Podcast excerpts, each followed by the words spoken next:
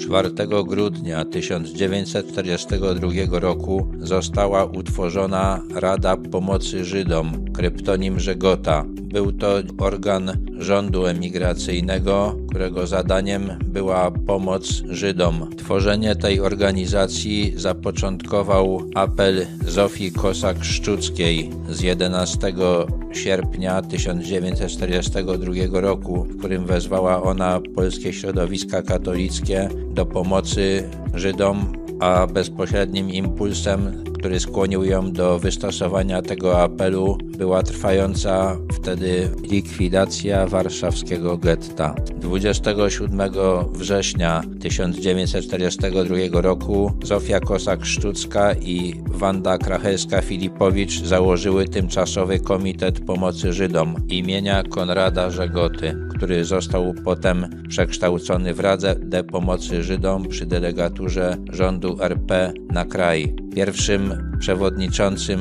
Żegoty został Julian Grobelny z PPS. Jego następcą był Roman Jabłonowski, a kolejnym prezesem był Leon Feiner z Powszechnego Żydowskiego Związku Robotniczego Bund. Żegota udzielała Żydom pomocy w pięciu dziedzinach była to pomoc legalizacyjna, czyli zdobywanie fałszywych dokumentów, metryk chrztu i kenkart, które ukrywający się Żydzi otrzymywali za darmo. Udzielała też im pomocy finansowej, tak zwanej pomocy mieszkaniowej, czyli zapewniała mieszkania, pomocy lekarskiej, czyli organizowano nawet bardzo skomplikowane operacje w warunkach konspiracyjnych, a także tak zwanej pomocy dziecięcej. Tutaj przykładem jest Irena Sendlerowa, która uratowała około 2,5 tysiąca żydowskich dzieci. W ramach Żegoty współdziałali Polacy, jak i Żydzi z wielu środowisk politycznych. Ocenia się, że Żegota pomagała około 50 tysiącom Żydów.